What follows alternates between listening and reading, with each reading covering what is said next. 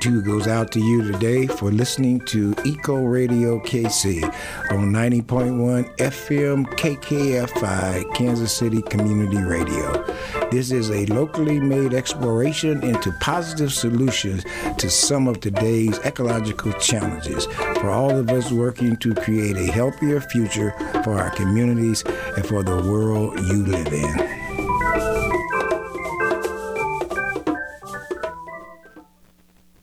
For listening to Eco Radio KC. My name is Darnell. Today, host Craig Lubo and his guest, Bob Eye, will speak about current environmental law issues. We are very lucky to have Bob Eye as our guest. Stay tuned to learn the latest and what our listeners can do to keep our energy clean, green, and available. Today, Eco Radio is celebrating KKFI. It is our pledge drive. Listeners are aware that Eco Radio is produced weekly by KKFI volunteers and that we need to all support KKFI, our community radio station. We bring you vital information underserved or ignored by mainstream media. KKFI is supported by our listeners. If you share KKFI's mission of providing an independent voice to music and information underserved or ignored by mainstream media, consider becoming a sustaining member today. Please call 888 931 0901. That is 888 931 0901 to speak with a phone bank volunteer. Or you can go to kkfi.org and click the donate button. On the Eco Radio KC page on Facebook, you can find a fundraiser which gives to KKFI with a simple click. We trust you are listening, but we cannot see our audience. Our pledge drive is your opportunity to show your support for Eco Radio KC. We are glad to encourage awareness and protection of our world. Our goal is to assure our listeners are aware of how we can create a sustainable present or a sustainable future. This will be a great radio hour. Now, our show. This is KKFI volunteer Phil Bauer. If you are tired of some radio stations only offering the same popular music over and over as if it is canned, KKFI is listening because we offer more than just pop in a can. KKFI plays unique music that you may not find anywhere else, and this includes local musical artists right from your community. So, if you'd like to savor your music from something more than a can, pledge at 888 931 0901 or go online at kkfi.org. Ensure something refreshing awaits when you pledge at 888 931 0901. KKFI is listening and waiting to quench your thirst for good music, so make your pledge at 888 931 0901. All right, this is Craig Lubo, and thank you for joining us here on Eco Radio. And while you are listening to the interview, please remember to give us a call to send in the uh, pledge. I'm going to say the number and the website once more before we start the interview. The um, pledge line is 888 931 0901. You can also go online and um, do it on the website at kkfi.org. If you're not able to call right now, you can call anytime, even when the phone bank's not open. Um, you can go online and do that when the phone bank's not open and do a pledge online. And if you want to call anytime during the day and you want your contribution be considered for a particular show like Eco Radio or any other show, just tell the call taker what show you would like it to be applied toward. Okay, my guest today is Bob Eye. Bob is a environmental attorney primarily. Has done some, I believe, civil rights too, um, and he is semi retired, but still does some stuff. and um, he is go- he used to be the attorney that represented the Sierra Club before he went into semi-retirement and turned it over to another guy that was with them. Um, we have some issues, primarily national environmental law issues he's going to talk about and how some of these Supreme Court cases um, has impacted um, various environmental issues. We're going to start one of the cases that Bob is going to talk about is West Virginia versus EPA. And that related to the Clean Power Plan that the EPA came out with a few years ago. I believe, believe it was around the last year of the Obama administration. That's right. So, if you want to tell Sure. them first about what the Clean Power Plan was and then talk about the case. Sure.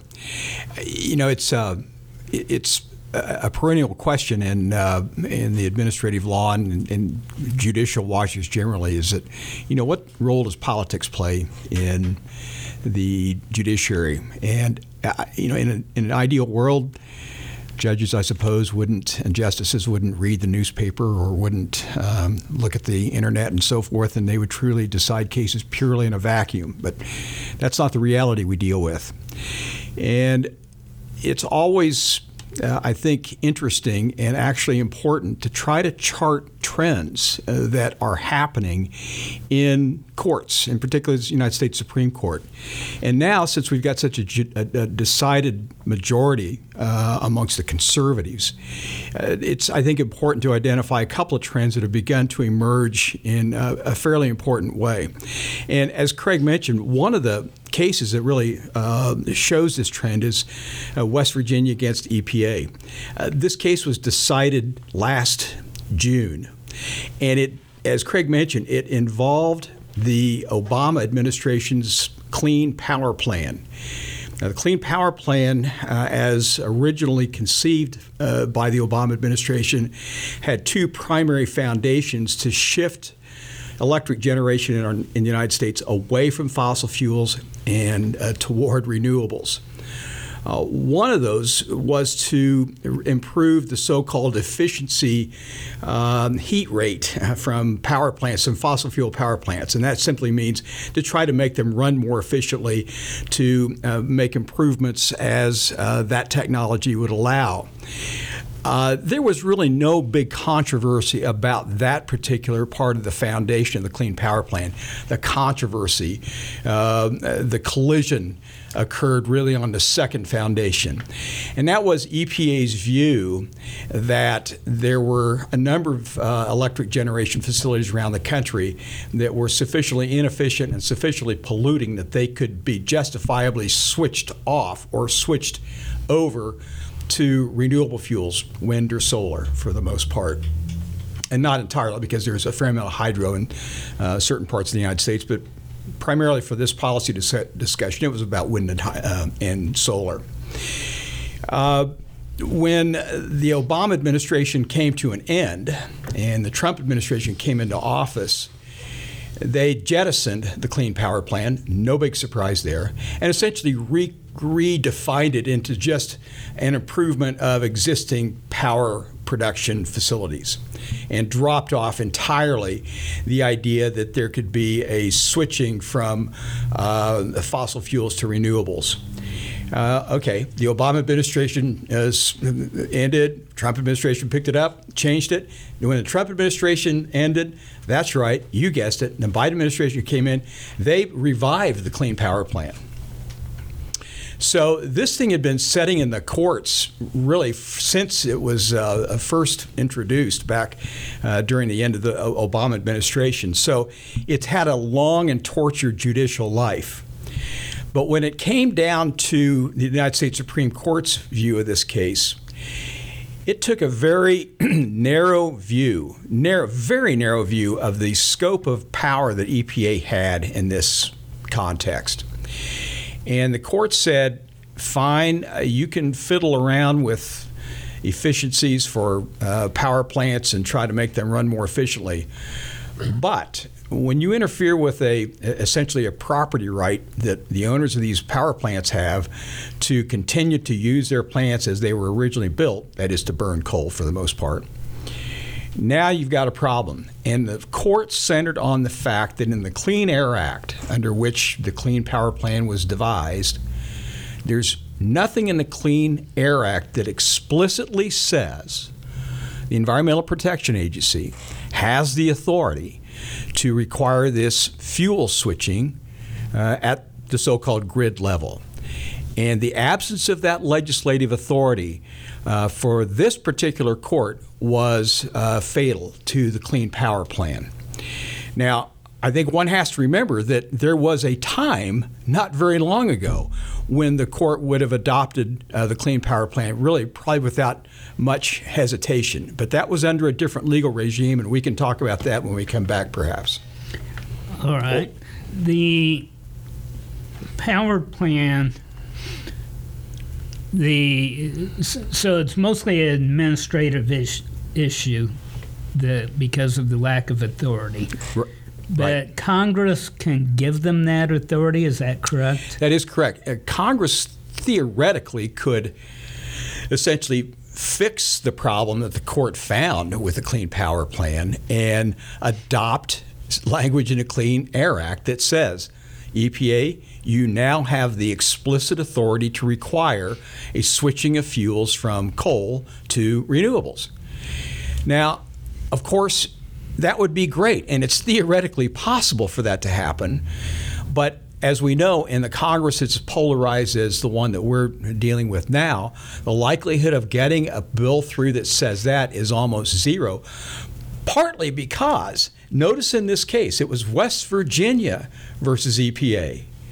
It was West Virginia, coal producing state. Now, there were a lot of other states that got in in this case, and believe me, the list of parties is almost endless. Uh, every uh, conceivable party on the power production side uh, entered into this case, as did many public interest groups as well, and a lot of municipalities did as well. Uh, so, right, it was the absence of that legislative authority.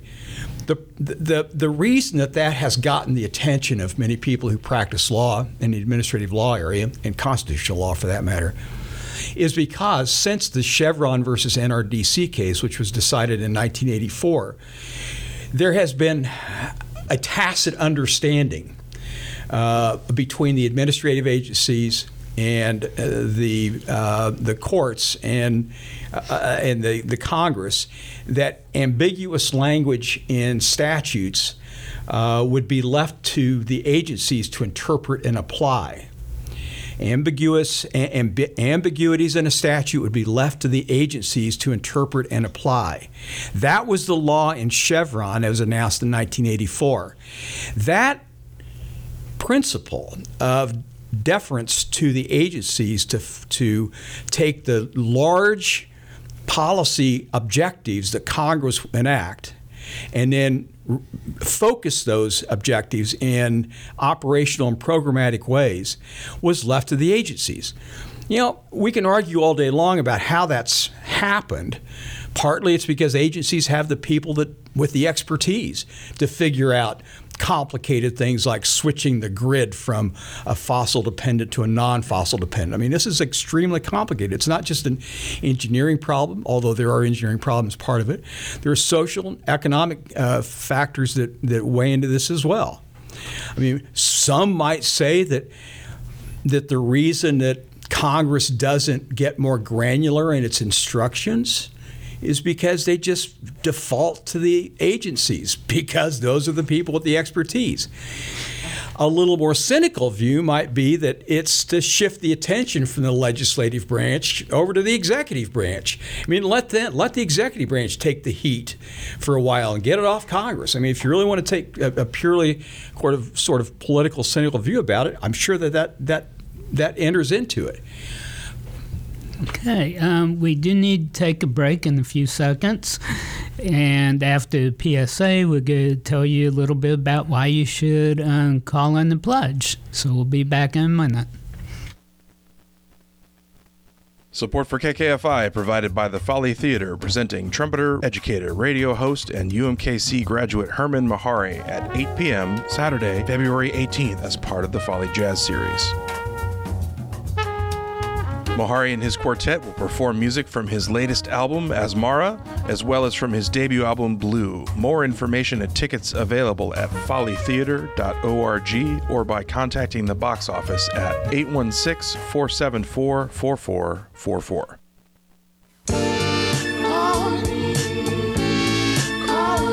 Hi, this is Daryl Oliver, volunteer coordinator at KKFI. Our phone drive will be starting soon and we need volunteers for our phone bank. You can participate remotely or by coming into the station. All phone bank volunteers must be comfortable talking to donors on the phone and entering pledges on the computer. In addition, remote phone bank volunteers will need a reliable internet connection and a computer with a microphone and speakers. Sign up for a shift today at kkfi.org slash phone bank or contact me at 816 994 7864. This is Terry Wilkie, and you're listening to Eco Radio KC during our Winter Fund Drive. We want to encourage everyone to give to support KKFI, and the number to dial is 888 931 0901. What do you think about that, Brent?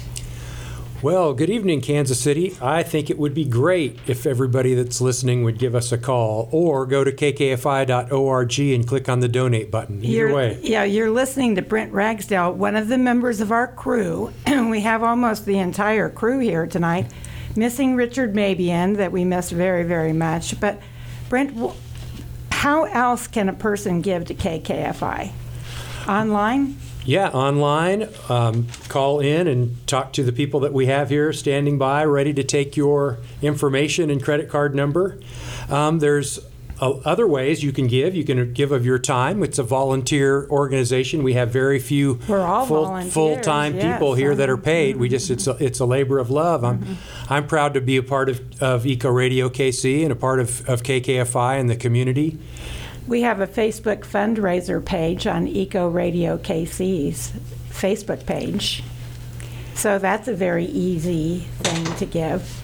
And for if you're a sustained giver and want to give us your credit card number or your debit card, for a small amount every month, only $10 every month, you could have one of the new logos, KKFI logos on a Yeah, I saw that on, Yeah, on the right. website on a, on a nice raglan tee they call it. It's very colorful and looks very nice. So if you're if you're a KKFI community person and just need the new logo, give us a call and we'd be glad to take your money and send you a new T-shirt.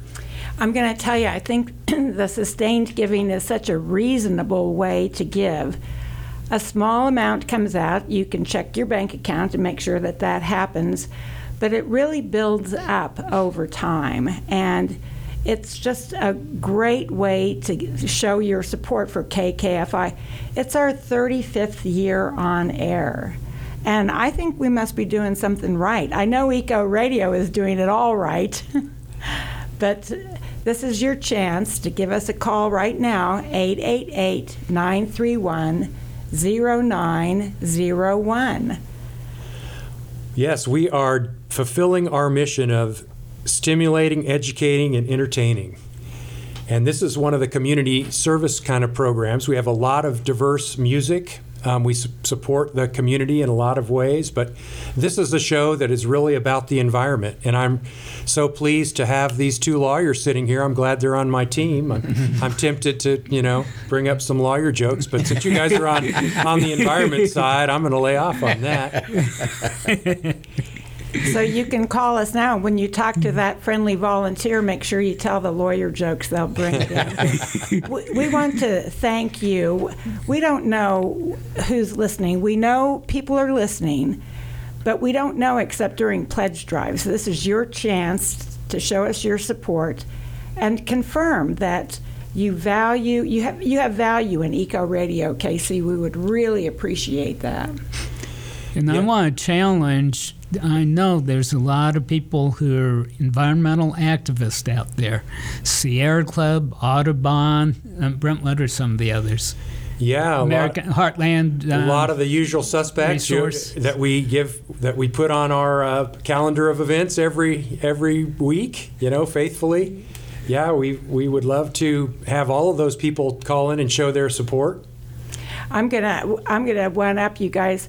If you care about the environment, call Eco Radio right now at 888 931 0901.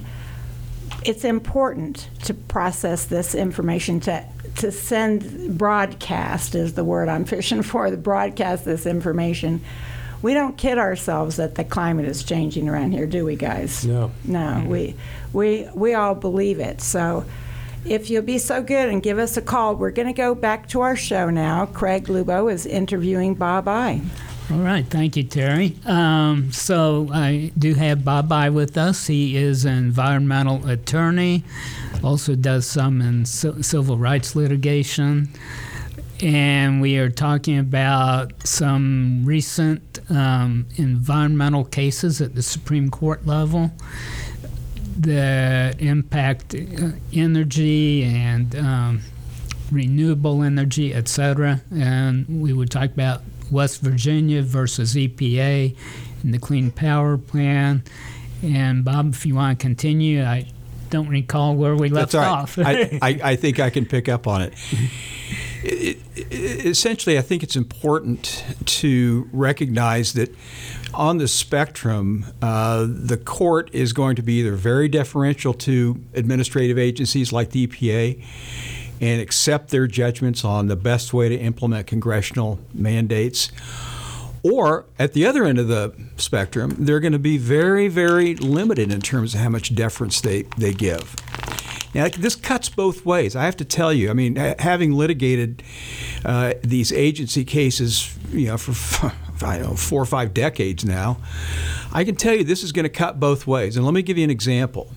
In the early '80s, uh, there was a case called Baltimore Gas and Electric versus the NRDC, and this was dealing with the NRC's, the Nuclear Regulatory Commission's, so-called zero release rule the zero release rule said that the, NR, the, NRC could license a spent nuclear fuel facility for high level radioactive waste, and that there would be zero release of radiation for thousands of years.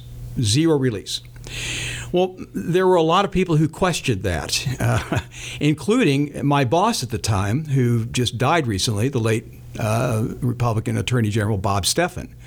I was a newly minted lawyer at that point. I read uh, about that case, and I marched down to uh, Attorney General Bob Stephan's office and said, "We need to get involved with this case." And he sort of rolled his eyes and groaned and said, "What are you trying to get me into here?" He said, "This is the Nuclear Regulatory Commission, for God's sake." And I said, "You know, I I repeated to him about the 10,000 year rule. He said." that doesn't sound right to me. And so he allowed me to get involved in that case. And I co authored the state's amicus brief along with the Assistant Attorney General from uh, Wisconsin. We were advocating that the, NRC's rule be, be repealed. And I was wa- working on this brief late one night in the Attorney General's office, and it occurred to me, oh my God, we're going to lose this thing 9 0. I called up my counterpart in Wisconsin and told him, and he said, "Oh no, no, we're okay. We're not going to lose this." And he said, "Why do you think we're going to lose?" I said, two reasons. One, the conservatives on the court are in love with nuclear power. You could bring it in looking like uh, uh, an apple pie, and they would say it was okay. The liberals on the court are going to take one look at this million-page plus administrative record, and they're going to say, "Let's just defer to the experts at the NRC." Well, my counterpart in, in, Wisconsin said, No, I think you're wrong. I said, Well, we'll see. Well, unfortunately, uh, I was right. They did decide against us 9 0. And it was pretty much for the reasons that, that I had come up with working that late night in the Attorney General's office on this brief. So that's an example where the agency was extremely deferential to the to the uh, or the court rather, was extremely deferential to the agency. I mean, really, zero release of radiation for thousands of years. I mean, a dubious person would be a little skeptical about that, I think. But they got it all the way to the United States Supreme Court and got it affirmed. So that was that. Now, when you go to the other end of the spectrum, uh, you've got West Virginia against EPA, and there it wasn't that the, the NR, it wasn't that the agency didn't have any direction. They had some. Uh, they had a prior uh, case from, really two prior cases from the Supreme Court. One that said that power plants could be uh, considered polluters when they emit greenhouse gases, and the other case that said cars could be polluters when they emit greenhouse gases. So they had those prior precedents from the Supreme Court saying, yes, greenhouse gases could be regulated under the Clean, under the Clean Air Act. But the court said you don't have any authority to tell power plants that they can't burn coal anymore, that they've got to do fuel switching at this very broad level, at the grid level. And so the court essentially invoked, without saying it, invoked this major questions doctrine, which says that when there is ambiguity in legislative language, uh, there is a heightened level of scrutiny of, of, of bureaucratic of, of bureaucracy's programs. Let me just repeat that. When there's ambiguity in a legislative mandate, instead of deferring to the agency to, to interpret it and figure it out in a programmatic way, the court will have a heightened degree of scrutiny about that program. And in the case of West Virginia against uh, uh, EPA, it was the Clean Power Plan that was the target. And the Clean Power Plan no longer exists. Now, let me just say this sort of the good news is that the transition to a renewable based uh, uh, energy system in our country is continuing. It's continuing in spite of the Supreme Court, not because of it. It's in spite of it. And it's also in spite, really, of Congress, who again, they could fix the Clean Air Act and make it so that there's no question that EPA has this authority. But of course, we know that's not going to happen. Uh, one question in that regard. If Congress were to do that, could the Supreme Court still reject that on the other ground that you mentioned before, where they said that the power companies have property rights? Perhaps. Uh, the, it appears that in the case, in the cases, uh, West Virginia against uh, EPA, that really what the court was most concerned about, and this may have been just convenient, but what they were most concerned about was that there was no explicit grant of authority from Congress to the EPA to do this. The other part of it uh, hardly even raised a mention in the case. They, they, they waved at as they drove by, but that was about the extent of it. It was really this, this, this language that they said Congress had failed to put in the act and that the EPA was essentially proceeding as if they had legislative authority when, in fact, they didn't. So. And what, was this a 9 0 decision, too? No, it was six three. The liberals the liberals dissented on this and um, and essentially said, you know, look, since Chevron in 1984. It's not as if we've got a clean sweep here of agencies winning all the cases or people challenging agencies have won all the cases. There is a there is a a balance. However, I, I must say, in my experience, agencies have a tremendous advantage over those who challenge agency decisions. And to the extent that the right wing in this country is perpetrating, and I, I, really do think that this is just perpetrating a falsehood, that somehow there's a, a, deep administrative state that manipulates everything from gas prices to uh, what you watch on TV. This is a way to kind of satisfy that yearning to bring those agencies under control have a shorter leash on what they're able to do in their programs. Uh, and then, again, constitutionally, theoretically, Congress could fix all this. They could legislate their way around these things, just like they could. But By the way, another case that really was that, that foreshadowed uh, the decision in West Virginia against EPA was, of course, Jackson v. Dobbs, the the abortion case. The willingness of the court to depart from well established precedent sent a shockwave through the legal community. I mean, it's tough to advise clients when the Supreme Court's sort of whipsawing uh, here from one extreme to the other. It's a little hard to tell a client, well, here's what we think's going to happen. It makes those th- those judgments to, that are uncertain anyway even more uncertain. Uh, so the other cases that foreshadowed uh, West Virginia against uh, EPA and its uh, pulling back on agency authority were the COVID cases. One of those was the, the mandatory uh, uh, testing and vaccination by employers. Uh, the court said Health and Human Services did not have the authority to do, to do that.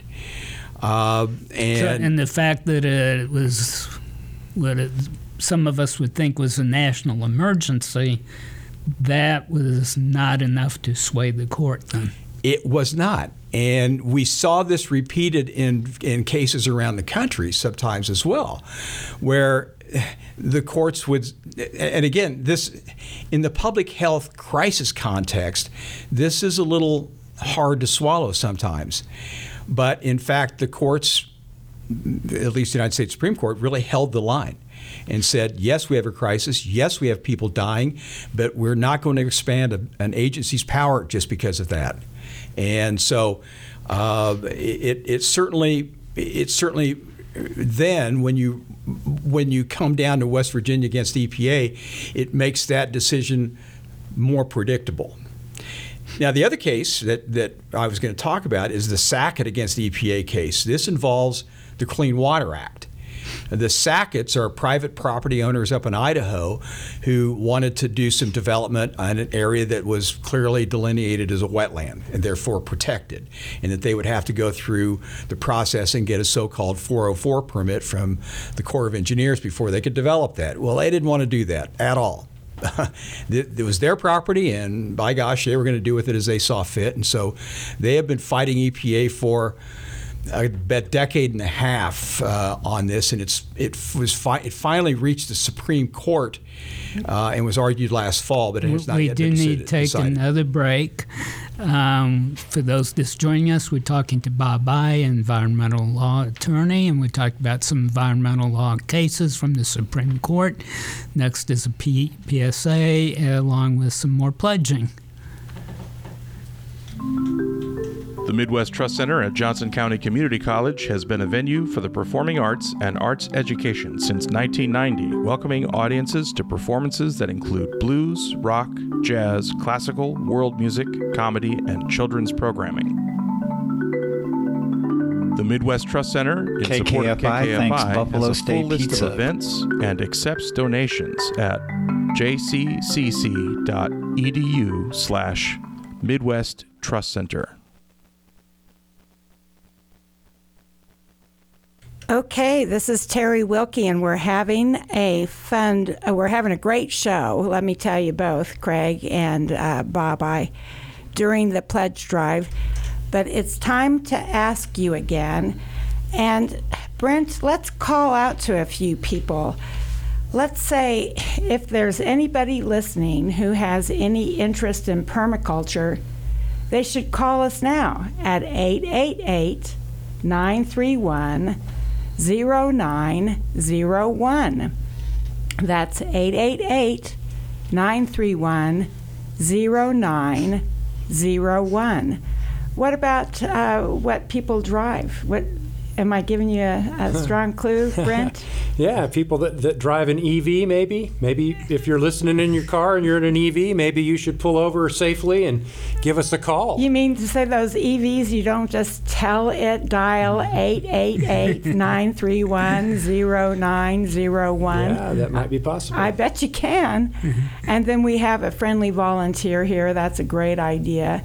So, uh, Craig, can you think of, uh, of other people we can challenge to show support for KKFI? Well, for those who weren't listening last time, call us if you're a member of an environmental organization. Uh, Climate KC is an organization, yeah, Climate Action KC. right? Uh, the, the Green Party. We had a nice interview. That was my last show. Was with people from the Green Party. Isn't that the truth? The people that support the Green Party. That Yeah. that's a great idea. And listeners, it's easy to give and it's important to give. And the reason why you give is although KKFI comes to you free, you can turn on the car radio, you can turn on your radio at home. If this programming has value to you, then this is the time to show us your support. You can be a monthly sustained giver, and that will help us to keep on the air and help us to reach out to the community. We don't even know all the environmental news in the community yet, do we? No, we don't. And we do have a lot of expenses, even though we're all volunteer. We have our electric and utilities and the tower maintenance, etc. Yeah. And um, s- so we do need funds for that. And please give us a call and show us you support this. Yeah, and another thing about KKFI, this is old school. This is radio. This is 100,000 watts that goes almost to Topeka.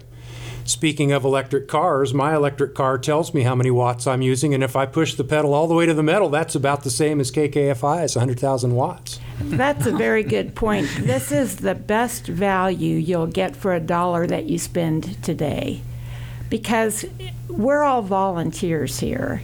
And so we take the money and put it into the broadcast signal, into the equipment, these nice microphones that we have so that you can hear us and understand us. And it's important if you value Eco Radio KC, if you want to hear more of us, if you want to show us that you appreciate shows we have played for you in the past, please call us now 888 931 0901. Or you can go online at kkfi.org.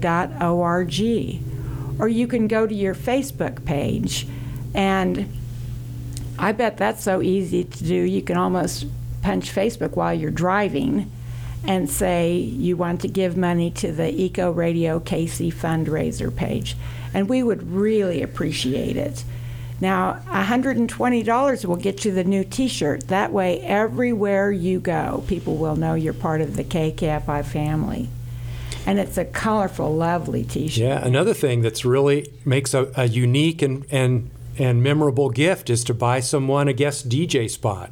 I did that for one of my good friends, and now that he's retired, I'm going to try to get him to come here and do a eclectic show on KKFI. He's so good at it. Well, I'm going to tell you, they make great Valentine's Day presents. They go. really do. In case you're wondering. So, uh, if you would like, and it, you have up to a year to use it. You don't have to give us the money to buy a guest DJ. That's an hour of music radio. All you do is bring in the music. We have DJs here that will help work the board, and you can talk into the mic and sound brilliant. As I'm sure it's, it's fun, isn't it? Yeah. It's And I and I would say if, if your organization is, is one of the perennial guests on KKFI, maybe you treat donation as as public outreach. This isn't preaching to the choir. This is going out to everybody, and you never know who you're going to influence because they're driving home from work with an open mind. We calendar in both writing and in broadcast. We archive our shows and we podcast our shows. So if there are events you want to get out to the public, you can contact us at kkfi.org. And we love to hear from you. So call us now, 888 931 0901 we have to go back to our well listen to me we have We to go to. back to our show craig you and bob eye are doing a great show i don't mean to make it sound like i'm so sorry i have to quit asking everybody for for support but uh, we're going to go back to our show now thank you Thank you, Terry. And hopefully, all of you listeners agree that this is a great show, and that's why you get a call and give us a generous pledge, whatever you can afford. Okay, so we're back with Bob Eye. He is an environmental law attorney, also does some civil rights litigation. Um, we are talking about um, Supreme Court decisions that impact the environment. Uh, so, Bob, you st- we talked about you transitioned into Sackett. Yeah, yeah. The, Case. the the Sackett case, as I mentioned, involves uh, the Clean Water Act, under which um, things like wetlands are protected, and the there's been a controversy for decades about the scope of the Clean Water Act. That is, geographically, what all does it reach? Does the Clean Water Act reach a prairie pothole wetland that is unconnected to any other uh, hydraulic source? Uh, does it connect a pond uh, upstream from a lake that is connected through by a standing uh, water source? These questions have been batted around from administration to administration. There have been numerous attempts to to uh, get regulations passed. Uh, the rulemaking proceedings are voluminous. Uh, almost all of these have resulted in litigation, and the fact of the matter is, until the court decides the Sackett v. EPA case, which could come down any day. I mean, they argued it last fall, last October, I believe. So uh, this decision is it's got to come down by the end of June. So anytime between now and then, yeah, we should be looking for this. And what the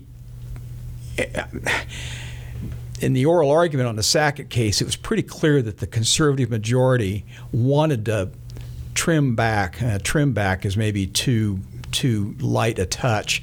They wanted to really, really roll back the scope of the protection of the Clean Water Act and essentially leave large portions of the country that would be essentially unprotected. Let me give you an example of how this could work. Uh, I grew up in Sherman County, Kansas, a county out in the northwest part of the state, right up against the Colorado border and about 50 miles from the Nebraska border. The uh, the source of water there is, of course, groundwater. Uh, the Smoky River does flow through Sherman County, but you can step over it and there's rarely any water in it. Should it be, be protected by the Clean Water Act? Because when it does get uh, a lot of rain, it fills up and, and acts like the river that it was always intended to be. Should it be protected uh, when it's dry and wet? Well, that's kind of the question that the Supreme Court is now taking up. And the oral argument, I, I don't want to, you know, predict how the court's going to go, but if, if oral argument was any indication, the they're going to cut way back on the Clean Water Act, and uh, it, it's it is going to be a real uh, regulatory nightmare because many of the industries that have intervened in this case mining industry, uh, big industrial agriculture interests, uh, big manufacturing interests they want to go they want to go to some place where the Clean Water Act doesn't apply and set up shop and discharge their pollutants as they see fit. Uh, hardly uh, th- this this does not bode well for I mean, again, I mentioned that I grew up in Western Kansas, and I've, I've. It seems to me that there's been a decided um, third worldiz- worldization of Western Kansas for a number of years, and if it is without protection of the Clean Water Act, that trend will excel, accelerate uh, rather dramatically. Would be my sense of it, and it won't be the only place where that happens. Uh, so, the court is has this really quite monumental decision to make about the Clean Water Act. And uh, again, you know, if you're taking government class in high school, the teacher might say, "Well, and if the legislature, if Congress doesn't like what the court can has done, well, they'll just legislate it around, legislate around it." On the chalkboard, yeah, that's how it works. In reality, we know that Congress is really stymied. To get these acts passed in the first place required extraordinary political circumstances. The Clean Water Act and Clean Air Act were passed during the Nixon administration. Now, the cynic might say that this was Nixon's attempt to deflect attention away from other problems that he had at that time. Nevertheless, Congress came together and passed two of the most progressive environmental acts that this country's ever known. Are they good enough? Of course they're not good enough. They're not even close to good enough. But you know, we can't let perfect be the enemy of the good here. Uh, they're better than what that than what we had before, but unfortunately, because there is this conflict, this clash between uh, the public good, as expressed through the Clean Water Act and Clean Air Act, and private property rights, as evidenced by the Sacketts uh, protecting their land from the reach of the Clean Water Act or the power plant owners not wanting the Clean Air Act to in- interfere with them, then you really find out who the winners and losers are. And so, the, when I began uh, talking about this uh, earlier this evening, I asked the question: Is are these questions political? Are these cases political? It's hard to see how they're not in that in that case. If they, in terms of the Sackett case, the family, what is it that they are concerned about. Why don't they like the Clean Water Act? Uh, they they want to develop some of their property, and their property happens to be a wetland, or the part of the property they want to develop is a wetland. Okay. And it's the, policy decision, although it is unevenly applied and inconsistently applied. The policy decision by the EPA, at least at the national level, has been to try to achieve a zero net loss of, of wetlands. In other words, if you if you lose five acres of wetlands over here, you're supposed to replace with five acres of wetlands someplace else to achieve a, a, a zero net loss. Well, that's not good enough for the Sacketts because it's their wetlands that are being, to them, taken from their use and enjoyment as they as they want to use them. And uh, so the Clean Water Act is they're really intended to protect wetlands because they do have value. And we know that they've got significant biological value, uh, uh, uh, habitat value, flood control value, water quality value. Uh, but again, when a single property owner like the Sacketts can essentially stick a, a stick in the a spoke in the a stick in the spokes uh, and bring the whole process to a grinding halt, you see really how vulnerable uh, a lot of these um, areas that we want to protect actually are. And again, the Sacketts may get their way. If I had to bet based upon the oral arguments, I would get guess that they're going to get to use their property the way they want to and be damned with the Clean Water Act. Um, so this really does shift the focus back into a, in a very political way. Uh, and it's a it's a conflict. It's a political conflict that many politicians shy away from dealing with. I mean, I, I mentioned earlier, it's it's not coincidence that Congress passes these acts and says, clean up the environment. EPA, get the details together and programs together to make it happen. That's not a it's not a coincidence. If they had the the, the will to get really detailed and say here's what we here's what we think a clean environment looks like and get into the granular detail congress could do that but they don't one it's a, it's a far too controversial process uh, it's tough enough to get votes together in a majority uh, or in the senate when you need 60 votes to do much of anything uh, let alone when you're trying to get into a, an area of details where every single member of Congress is probably going to have a constituent that's got got something at stake. And so they pass these grand objectives and it handed off the agencies to do the, the legwork, some would say the dirty work, of actually seeing that these things get implemented. And again, is the Clean Water Act and Clean Air Act perfect? No way that they're not. They should go much farther or further in terms of their, their protections. Uh, but it, it, it has provided a foundation from which we can uh, uh, expect to improve uh, certain environmental qualities, unless the court says that agencies are not going to be uh, have the uh, the power to do so. In the Sackett case, that was brought by a private family. Mm-hmm. Right. But in West Virginia, it was brought, the Clean Power Plan case was brought by the state. Why was that, and why wasn't the coal the, the coal mining companies involved in that. The, as I said, in the West Virginia against EPA case, there were, I, you know, I, the the entries of appearance for the lawyers in that case ran for pages. So all kinds of interests got involved, uh, and there was an intervener that represented coal producers. There was another intervener that represented the American Wind Association. Um, so the interveners were, were numerous and covered the spectrum really from those who wanted to stay in the, the 17th and 18th century and burn coal to those who were solidly in the 21st century ready to move on to renewables and everything in between. You know, municipalities got in this, uh, involved this case. Some of them on the side of uh, protecting uh, the, the, air resources, and some saying it's okay to burn coal. Why? Some had coal interests in their communities, some of them did not. So, are these things political? Yes, they're political. They're unavoidably political, and but we shouldn't let that.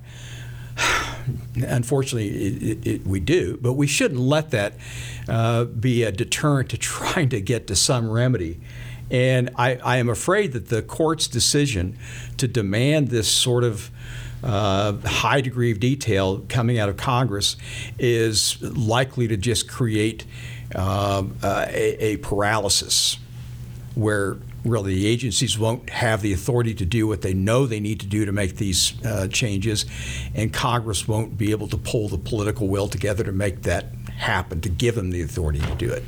So I, I hate to be the bearer of bad news, but I think that this is that this is a, a trend that is not going to bode well over the long haul for environmental quality. Okay. Back, I forget how many years ago it was, you represented Sierra Club and you were able to stop one of the coal plants mm-hmm. or two of the coal plants right. from being built in, right. out in western Kansas. Right. Now, with this new case, is there any danger of those being revived because of these new cases? If it was only because they had suddenly, you know, greater flexibility with the regulatory agencies, I'd say, yeah, there would be some danger. The good news is that uh, renewables are economically so much more efficient that if a if a uh, power company board of directors said, We've got a billion dollars, let's buy a billion dollars worth of coal power, uh, you'd, you'd, see a revolt within that company. Uh, and the other issue is they would have a hard time getting it approved from the regulatory bodies. Because, for example, in Kansas, they'd have to go to the Kansas Corporation Commission and say, ratepayers will be served best by building a billion dollar coal plant instead of building a billion dollars worth of renewables. And they're going to have to, if they think they can make that case, go in and do it. But, it, you know, Kansas gets a bad rap, a lot of it deserved, but here's one thing that Kansas ought to get a lot of credit for. In 2007, Kansas was the first state in the union to turn down a coal plant permit, the Holcomb 2 plant out in Finney County because it emitted too much carbon dioxide. That had not been done by any state in 2007. And when it happened, those of us who had been working uh, with the Sierra Club said, that's fantastic. And I remember talking to the head of the program, and he said, We've won. The, the plant's gone. And I said, You know, you haven't been out here to see how badly these folks want this plant. and it took really another 10 years before it was actually abandoned as a as a project. It it uh, it only goes to show that these interests are so well entrenched that uh, overcoming their their influence is is really one of the challenges of our time. Okay, we just have a few seconds left. Where does Kansas, since the coal plant was defeated, where does Kansas stand in generation of wind power. Mm-hmm. We're one of the top in the country. I think I, the last time, uh, the, the, last rating I saw, I think we were fifth in the country, okay. which is pretty amazing. I mean, we, we, uh, the wind conditions are no better than they are in Kansas, any place really in, in, North America. So we've got build outs yet to uh, to do to, to meet our potential. All right. Um, thank you, Bob. For thank those that's joining us, we've been talking to Bob Eye about environmental law cases, and thank you for being with us. Thank you, Craig. KKFI thanks Buffalo State Pizza for providing meals for our volunteers during this fund drive. Buffalo State Pizza serves up sandwiches, salads, and New York style pizza from two locations in the metro at 7901 Santa Fe in Overland Park and 1815 Wyandotte in the Crossroads. Find out more at buffalostatepizza.com, and we really appreciate their support. My name is Darnell. At the end of our hour, here's some environmental news for the week of February 13th, 2023. Democracy Now! reports. In climate news, researchers reported that the area of the Antarctic Ocean covered by sea ice shrank to its lowest extent on record for January. Melting sea ice can help accelerate climate change as dark ocean water absorbs heat while white sea ice reflects up to 90% of the sun's energy back into space. Ohio authorities has lifted an evacuation order for residents of East Palestine following a February 3rd freight train crash and fire. The wreckage contained poisonous chemicals including phosgene, hydrogen chloride, and vinyl chloride. The accident has drawn scrutiny to what are called bomb trains, which transport crude oil and other dangerous chemicals across the U.S. A sweeping new study by Conservation Research Group, NatureServe, finds that 40% of animals and 34% of plants in the U.S. are at risk of extinction, and 41% of ecosystems are facing collapse. The death toll from the massive earthquakes in Turkey and Syria has passed 22,000. In Peru, people are dead and several injured after heavy rains triggered massive mudslides and floods. In Chile, wildfires have killed at least 24 people as some 260 blazes rage in the center and south of the country, fanned by dry winds and high temperatures. A record breaking Arctic blast sent temperatures plummeting across much of northeastern United States and parts of Canada. New Hampshire recorded the nation's coolest ever wind chill at minus 108 degrees Fahrenheit. Inside Climate News reports Minnesota lawmakers have passed a bill requiring 100% carbon free electricity by 2040. The legislation means Minnesota joins a group of 10 states. EcoWatch reports According to a new survey from the U.S. Census Bureau, about 3.4 million adults in the U.S. were displaced from their homes by extreme weather disasters in 2022. A new report from the U.S. Energy Information Administration expects 54% of new electric generating capacity in the U.S. to come from solar energy for 2023. The Biden administration is spending billions of dollars to build out EV charging networks and providing incentive for purchasing new and used EVs.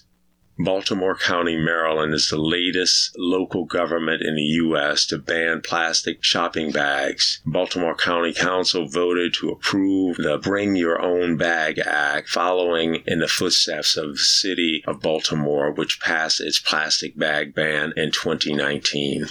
Enbridge paid more than $8.6 million to Minnesota police and other agencies to clear the way for expansion of its Line 3 tar sands oil pipeline, Kansas Reflector reports. The Keystone Oil Pipeline's massive spill in northern Kansas was likely caused by a faulty welding job.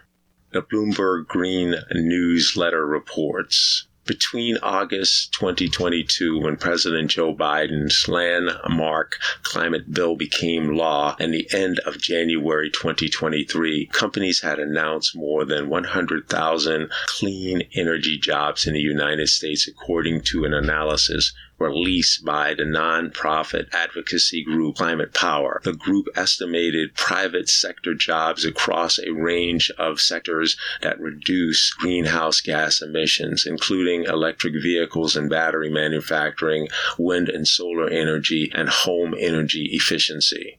Thanks for listening to Eco Radio KC. Please tune in again next week or listen to our podcast at any time.